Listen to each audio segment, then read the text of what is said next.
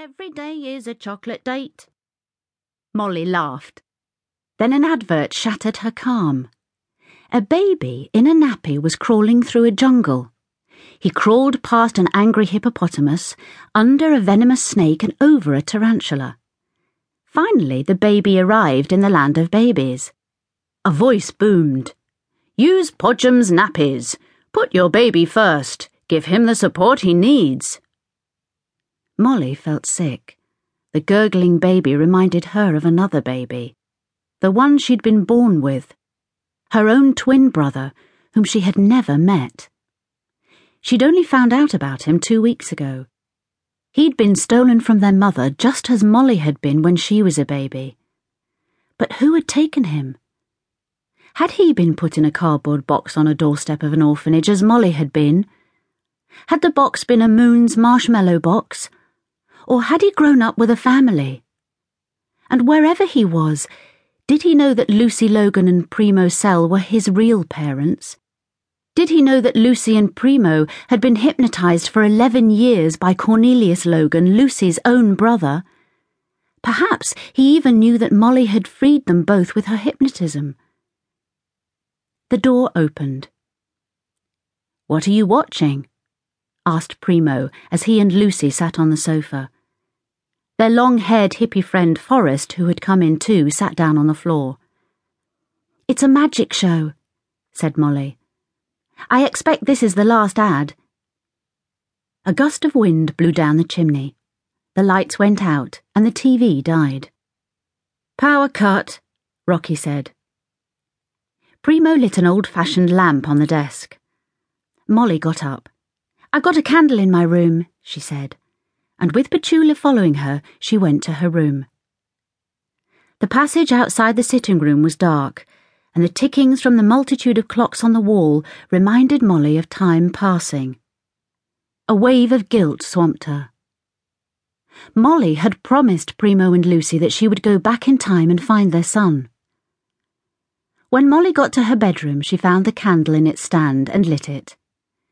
Then she lay down on the bed. Petula hopped up with her and Molly gave her a cuddle. What do you think, Petula? I really ought to go and find him. Will you come with me? Molly found her pyjamas and put them on. If she was going to set off into the past tomorrow, she ought to get a good night's sleep. She blew the candle out and pushed her feet down under her duvet. As she drifted off, a buzz of excitement sparked inside her. Was it possible that by this time tomorrow she'd actually have met her twin? Molly woke up in the dark. She rolled over and tried to go back to sleep, but she couldn't. She tipped herself out of bed and nudged her slippers on. On a table lay her clear crystal and her red and green time travelling gems threaded on a piece of string. She slipped the precious necklace over her head. The clear crystal was for world stopping. To test herself, Molly stroked it and prepared to stop time. She let her mind relax and looked out at the garden, focusing her hypnotic eyes on a rabbit that was nibbling the grass. As she concentrated, the cold, tingling feeling that always accompanied world stopping filled her veins. Soon her mind was feeling fizzy. And then it was done. The rabbit froze mid hop. Birds hung in mid air. Everywhere was as still as a picture. Molly released her concentration and the rabbit hopped away. She smiled. She was pleased to see she still had the knack. Molly pulled out a pair of clean jeans, some pants, socks, a t shirt, and a sweater and put them on. Then she pulled out her trainers from under the armchair.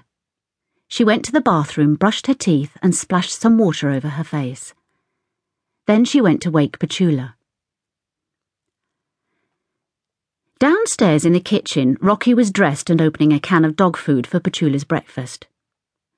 What are you doing up? Molly asked. He put Petula's bowl on the floor. I had a feeling that you might try to find him today. I hope you weren't thinking of going alone. Well, Petula said she'd come. Any more space available? There's always space for you, Rocky. Molly grinned.